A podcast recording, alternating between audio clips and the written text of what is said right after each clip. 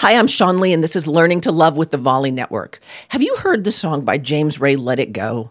That song is so powerful to me because it says in the song, Why don't I be me and you be you? And we're just going to let it go.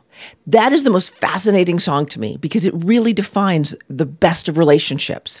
If you can show up in any relationship, whether it's your intimate relationship, whether it's a work relationship, and just allow that person to do them while you fully and completely and wholly do you, it's going to be a beautiful relationship. You may or may not know this, but I have another Alexa skill and a very, very popular podcast. And I have a podcast partner that works with me on my podcast and my Alexa skill. And I got to tell you, she does things so different than me. She's a great partner. She's got a different skill set than I do. She's got a different set of values and beliefs and goals and dreams and everything that makes her uniquely and beautifully you. And by the same token, we are so alike. There are so many things that make us great together. But when I try to morph her into me, or she tries to morph me into her, both of us end up unhappy.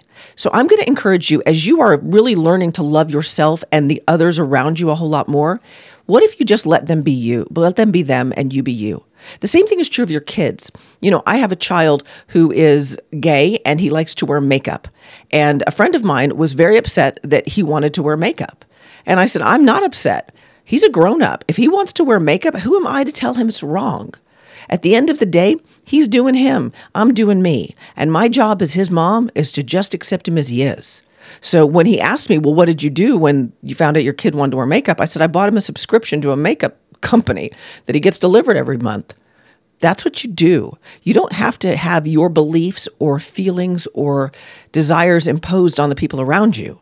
You can let them do them and you can be you, and both of you can be safe and you can have a wonderful relationship.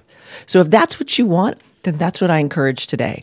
Every day I try to give you a tip that you can use going forward. So, as you see people doing things that you wish they wouldn't do, remember, they're not you, and you need to let them be them.